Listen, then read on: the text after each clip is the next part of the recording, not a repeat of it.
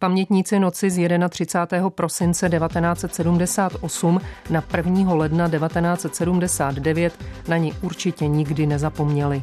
A je jedno, jestli prožili u televizní estrády s Vladimírem Menšíkem nebo na nějaké bujaré oslavě. Tehdy totiž během několika hodin klesly teploty místy až o 30 stupňů. Pro fungování celé naší země to mělo doslova katastrofální následky. Pojďme si tyto dny připomenout prostřednictvím dobových spravodajských relací. Z archivu Českého rozhlasu je vybírala a pěkný poslech přeje Veronika Kindlová.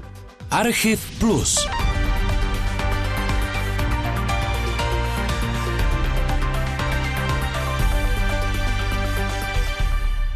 Na konci roku 1978 panovaly v celé Evropě neobvyklé klimatické podmínky. Poslední dny letošního roku jsou v Evropě poznamenány nebývalými rozmary počasí. Na severu kontinentu uhodily náhlé mrazy a sněhové bouře. V četných zemích je částečně ochromena silniční a železniční, letecká i námořní doprava. Nejhůře jsou postiženy severní části obou německých republik, rozsáhlé oblasti Skandinávie, Skotska a Holandska – z norského hlavního města Osla je hlášena teplota minus 43 stupňů. Jak telefonoval náš stálý berlínský zpravodaj Petr Němec, hlavní město Německé demokratické republiky přivítá nový rok s čerstvou sněhovou pokrývkou. Závěje v ulicích města dosahují až metrové výše. V severní části Německé spolkové republiky jsou od vnějšího světa stále odříznuty četné obce – v Holandsku byl následkem sněhových bouří téměř úplně ochromen silniční provoz. Ani 40-stupňový mráz v Moskvě nic neubral na sváteční náladě a tak poslední přípravy k nástupu do nového roku pokračují navzdory počasí. Na rozdíl od severní Evropy, ve Francii a na Balkáně je nebývalé teplo. V Pyrenejích bylo teplej než v letošním červenci, plus 22 stupňů mohli slyšet posluchači rozhlasových novin 31. prosince 78. Československo patřilo do té části Evropy, kde bylo na konci prosince teplo. Přes den se teploty pohybovaly nad 10 stupni, na jihu Čech bylo dokonce kolem 15 a často pršelo. Meteorologové počítali s tím, že v noci ze Silvestra na Nový rok se ochladí, ale nijak extrémně. Předpověď počasí na noc a zítřek. V noci v severní polovině území zataženo, sněžení, nejnižší teploty minus 4 až minus 8, na severu minus 12, v jižní polovině oblačno, dešťové přehánky, později mrznoucí déšť. Teploty zpočátku 7 až 4 stupně a postupně pokles teplot. Zítra oblačno až zataženo, sněhové přehánky, nejvyšší teploty na severu minus 8 až minus 6 stupňů, jinde minus 3 stupně až 0. Čerstvý severní vítr. Ochlazení, které přišlo, bylo ale mnohem, mnohem masivnější. Přes Krušné hory se začal ze severu valit studený vzduch tak rychle, že na severu Čech teploty klesaly až o 3 stupně za hodinu. V Beskydech se během 24 hodin ochladilo o 30 stupňů. Následky byly strašlivé. Po deštivém konci prosince bylo všechno mokré a tak zamrzlo uhlí, které leželo na haldách vedle tepláren a továren a vlakové soupravy přimrzly ke kolejím, zamrzla technika v hnědouhelných dolech dolech, v autech zamrzala nafta, silnice byly zledovatilé. Spravodajská relace z 1. ledna roku 1979 ovšem jako první přinesla tuto zprávu. Nejvyšší českoslovenští představitelé, soudruzi Gustav Husák a Lubomír Štrougal, zaslali prvnímu tajemníkovi ústředního výboru komunistické strany Kuby a předsedovi státní rady a rady ministrů Kubánské republiky Fidelu Castrovi blahopřejný telegram ke 20. výročí vítězství kubánské revoluce a pak se o Kubě mluvilo ještě několik dalších minut. Poté následovala zpráva o tom, jak soudruh Brežněv popřál do nového roku sovětskému lidu, jak pokračuje konflikt na Blízkém východě a že havaroval řecký tanker. Teprve pak přišla na řadu zpráva o tom, čím skutečně žili obyvatelé země. Pitivým sněhovým kožiškem se dnes novému roku poklubila Ostrava. Ani slušivý kožíšek nezabránil vtiravému mrazu, a na severní Moravě tak už dokonce naměřili přes 23 stupňů pod nulou. No a zatímco sportovci, turisté a hlavně děti se ze štědré novoroční zimy radovali, bylo dost těch, kteří i spíš zpívali. Mezi nimi třeba i hutníci, kterým mráz zpomalil vykládku. V Nové Huti museli přistoupit k organizaci mimořádných posil pro závodní vlečky a přes 60 novouťáků zůstalo po své silvestrovské noční směně v Hutí i dopoledne. Pomáhali u výkopníků v koksovnách u vysokých pecí i v elektrárně. Zatím se v Hutí nahromadilo dost vagónů se šrotem, rudou, přísadami i materiálem. Nic víc se v novoročních rozhlasových novinách, které trvaly 34 minut o mrazech, neříkalo. V Krušných a Jezerských horách v lesích poničených exhalacemi způsobily mrazy obrovskou kalamitu. Armáda se pomocí tryskových motorů snažila rozmrazit koleje, možná byli i zranění nebo dokonce umrzlí lidé, ale to se posluchači zatím nedozvěděli. Také 2. ledna otevírala rozhlasové noviny zpráva, která se extrémního počasí vůbec netýkala. Generální tajemník ústředního výboru komunistické strany Československa Gustav Husák zaslal jménem ústředního výboru strany blahopřejný telegram ústřednímu výboru Lidové demokratické strany Afghánistánu ke 14. výročí jejího ústavujícího sjezdu. A teprve poté, co byli posluchači seznámeni s obsahem blahopřání afgánské lidové straně, se mohli dovědět, jak to ve zmrzlé zemi vlastně vypadá. Prudký pokles teplot v několika hodinách od 15 stupňů nad až po 24 stupňů pod nulou přichystal nám všem tvrdou zkoušku. Vstup do prvního pracovního dne roku znamenal v mnoha případech obtížnější cestu do zaměstnání spoustami sněhu i složitější pracovní podmínky a v nich se zrodilo i nejedno pracovní hrdinství. A několik takových hrdinů rozhlas představil, například Josefa Gajdicu, železničáře z Ústí nad Labem. 31. prosince nám z oblohy začal padat doslova led. Led, který obalil veškeré naše stacionární zařízení a vytvořil nám tak nepříznivé podmínky, že jsme měli velmi mnoho problémů udržet alespoň minimální chod nákladní dopravy, ale také i minimální chod osobní přepravy.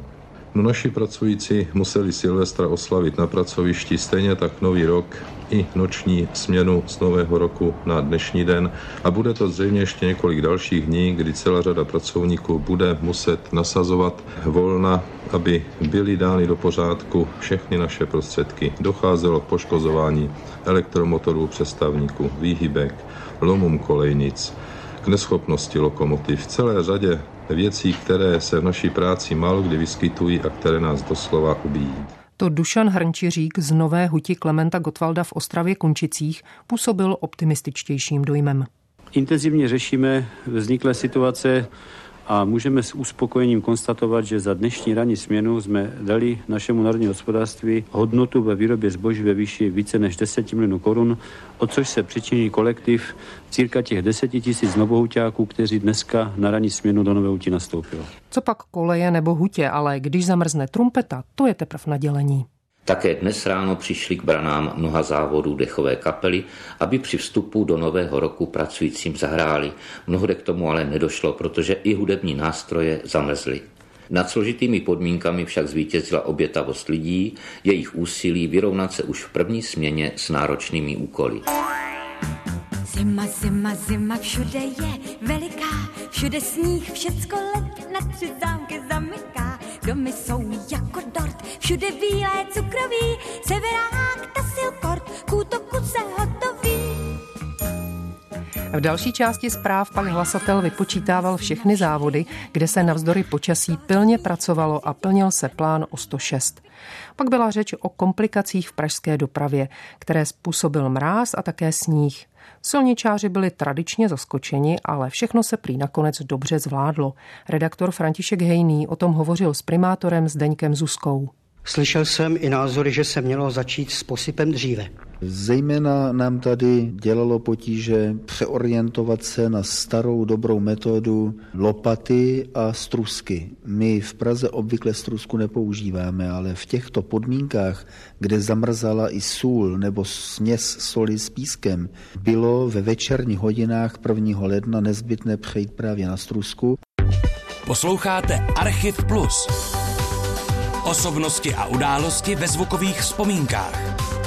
Premiéra v pátek po 8. večer na Plusu. Asi mi to nebudete věřit, ale ani 3. ledna nezačínala hlavní spravodajská relace rozhlasové noviny zprávou o přetrvávajícím mrazivém počasí a jeho následcích. Prezident republiky Gustav Husák zaslal prezidentovi Unej Vinovi blahopřejný telegram ke státnímu svátku Socialistické republiky Barmský svaz. Při téže příležitosti zaslal blahopřejný telegram předseda federální vlády Lubomír Štrougal předsedovi vlády Socialistické republiky Barmský svaz U Maun Maun Kaovi. Blahopřejný telegram zaslal také ministr zahraničních věcí Bohuslav Kňoupek barmskému ministru zahraničních věcí Mín Maunovi. Ze zpráv ze 3. ledna mohl mít posluchač pocit, že to nejhorší je už zažehnáno a že už brzy zase bude dobře. Poslechněte si, co říkal redaktor Jindřich Šťáhlavský o situaci v severočeských hnědouhelných dolech elektrárny Socialistického svazu mládeže v Tušimicích nepřinesl výrazné zlepšení. Doly nástup v Tušimicích, které měly značné problémy s těžbou energetického uhlí, dodávají o pětinu méně uhlí nežli za normálního provozu. To pro tušimické energetiky vytváří nepříjemnou situaci. Provoz všech elektráren je zajišťován jen s maximálním vypětím. V činnosti jsou všechny dostupné rozmrazovací prostředky a proto nedochází k narušení funkce těchto celků. Tyto problémy, které vznikly následkem snížených dodávek hnědého uhlí, by se měly v následujících hodinách zlepšit. Jak mě informoval dispečer z dolu nástup v Tušimicích, od 18. hodiny by měli horníci dodávat už obvyklé množství uhlí a zítra by mělo dojít k výraznému zlepšení. I v tuto chvíli se naši energetici snaží dodat skutečně co nejvyšší množství energie i tepla pro naše národní hospodářství i pro naše domovy. Teploty přes den klesaly až k minus 16, v noci k minus 25. Doprava kolabovala, pomalu docházely zásoby uhlí, ale rozhlasové zpravodajství hovořilo o potížích, které se prý daří překonávat. Oblastí, ve které rozhlas problémy přiznával, byla veřejná doprava. V rozhlasových novinách ze 3. ledna takto hovořili pracovníci pražských dopravních podniků. Snažíme se čelit této situaci, která se takřka mění. Jeden den máme sníh, druhý den led a během hodiny nám třeba sízný úsek se stane nesízným. No a největší potíže nám dělá teda ten provoz v Praze dneska, kdy teda vozy z vleky, osobní vozidla a tak dále, ty nám způsobují skrumáže a my jsme toho názoru, že ostatní účastníci provozu jsou vlastně taky velkými podílníky na těch nepravidelnostech, které takto vznikají. Někteří cestující nám pomáhají při rozjezdech, to znamená, že nám podsypávají kola, to je v kopcích, kde máme zastávky, nemůžeme se hnout z místa, nebo cestující nám pomáhají tlačit, když už teda jsme blízko chodníku, nemůžeme se odlepit. Víte, a sami teda vidí, že ta situace je taková, jaká se teda vyskytla v těchto posledních dnech a přesto nám jako nedávají vinu. Litujou nás, že v takovémto počasí teda musíme pracovat a tak dále že to není taková selanka, jak by se dosud z rozhlasových novin mohlo zdát, začalo být jasně patrné 4. ledna. Spravodajská relace sice jako obyčejně začala zprávou o tom, že Gustav Husák přijal sovětského velvyslance, ale pak se posluchači dověděli, že energetici dodávají energii podle úsporného 15. odběrového stupně. Dodávky se tedy výrazně snížily. Jakým způsobem to vysvětlil Jiří Pošta z energetického úřadu. V dopolední směně v českých krajích a Jihomoravském kraji byla vyhlášená 15 a v odpolední směně pro slovenské kraje a Severomoravský kraj. Pro zítřejší den je vyhlášená také 15, ale v obráceném pořadí. V sobotu a v neděli předpokládáme, že bude vyhlášen sedmý regulační stupeň, to znamená odběr podle sjednaného odběrového diagramu. Bohužel teda nemůžeme zatím umožnit jednotlivým závodům, aby si napracovali to, o co přišli v těch jednotlivých dnech, co jsme je omezili. Rád bych, aby nás takhle pochopili, že to bude možné, až se bude normalizovat situace. Proč taková opatření? Kromě toho, že nebylo snadné, zejména v povrchových dolech těžit, bylo velice obtížné uhlí dopravovat do elektráren. Důvodem byla sněhová kalamita na silnicích, přimrzající vagóny, popraskané koleje a také zamrzající vodní cesta. Poslechněte si, jak to vypadalo na Laby. Mluví obsluha plavebního stupně v Týnci nad Vltavou Aleksandr Zip. Těch vrásek nám přibylo opravdu mnoho, protože s velkou vodou, která začátkem roku přinesla ledovou tříšť, která značně znemožňuje provoz plavební komory. Přibyly i mrazy, které dosahovaly až minus 20 stupňů. Nám značně znemožnili proplavování lodí. Mimo tohoto máme potíže eh, s hydraulickým systémem, který je na plavební komoře. Každou hodinu v průběhu celých 24 hodin proplavujeme na prázdnou plavební komorou, aby se udržela v činnosti. Ledová tříš nám dělá hlavně problémy u dolních spěrných vrat, kdy při odvírání se nám ledy dostávají za vrata a ty se tedy musí ručně odstraňovat. takže starostí s tím máte víc než dost. Já vám nic zlého nepřeji, ale rtuť na teploměru, který tady máte na Velínu, ukazuje něco kolem 10 stupňů pod nulou. Ovšem může klesnout ještě níž. Jste schopni se i s tím vypořádat? Myslím, že tak, jako jsme se vypořádali s tím doposud, takže náš kolektiv, který soutěží o titul Brigády socialistické práce, se vypořádá stejně tak, jako nyní. Lidé ze Zdymadel jistě poctivě pracovali, ale mráz se také nedal a nepolevil. Vodní cesty dál zamrzaly. Na Labe nakonec musel přijet malý ledoborec Anhalt z východního Německa, který rozbíjel na řece led. Ten byl silný až 60 cm a v místech, kde se tvořily ledové bariéry, mohl mít až 3 metry. Bílý je plášť nad krajinou, jen bílý sníh a mráz. A smutku já se podávám, snad s ním a všude být. 4. ledna kvůli situaci zasedla vláda a ústřední výbor strany. Výsledkem jednání byl soubor opatření, které měly zemi i za této mimořádné situace udržet v chodu. Byly omezeny dodávky energie a s tím i provoz některých podniků. A omezeno bylo i veřejné osvětlení. V důsledku obtížných klimatických podmínek a energetické situace vyhlašují ministerstva školství České a Slovenské socialistické republiky pro všechny typy škol, včetně vysokých, školní prázdniny, počínaje pondělkem 8. ledna, prozatím do 14. ledna 1979. Úsporná opatření se dotknula i televizního vysílání. Československá televize vzhledem k současné energetické situaci omezuje od zítřka dočasně své vysílání. Zítřejší a nedělní vysílání na prvním programu zahájí v 19 hodin, pondělní pak ve 20 hodin a 30 minut. Druhý program Československé televize po tyto dny nevysílá vůbec. V rozhlasových novinách se spolu s tím začaly objevovat také poněkud ponuřejší zprávy než dosud. Ze severu Čech se telefonicky přihlásil redaktor Jindřich Šťáhlavský elektrárny Socialistického svazu mládeže v Tušimicích nepřinesl výrazné zlepšení. Doly nástup v Tušimicích, které měly značné problémy s těžbou energetického uhlí, dodávají o pětinu méně uhlí nežli za normálního provozu. To pro tušimické energetiky vytváří nepříjemnou situaci. Provoz všech elektráren je zajišťován jen s maximálním vypětím. V činnosti jsou všechny dostupné rozmrazovací prostředky a proto nedochází k narušení funkce těchto celků. Tyto problémy, které vznikly následkem snížených dodávek hnědého uhlí, by se měly v následujících hodinách zlepšit. Jak mě informoval dispečer z dolu nástup v Tušimicích, od 18. hodiny by měli horníci dodávat už obvyklé množství uhlí a zítra by mělo dojít k výraznému zlepšení. I v tuto chvíli se naši energetici snaží dodat skutečně co nejvyšší množství energie i tepla pro naše národní hospodářství i pro naše domovy. Naděje umírá prostě poslední i v mrazech. Úsporná opatření ale dál přibývala. Poslechněte si ukázku ze 7. ledna z rozhovoru redaktora Františka Tvrze s Václavem Skalou z energetické inspekce. Lidé poukazují i na to, že se třeba zavírají školy, ale restaurace jsou otevřeny. To je také jedno z opatření, které přijala Krajská energetická komise, že z platnosti od pondělka snižujeme ve všech veřejných místnostech teplotu vytápění na 16 stupňů Celzia.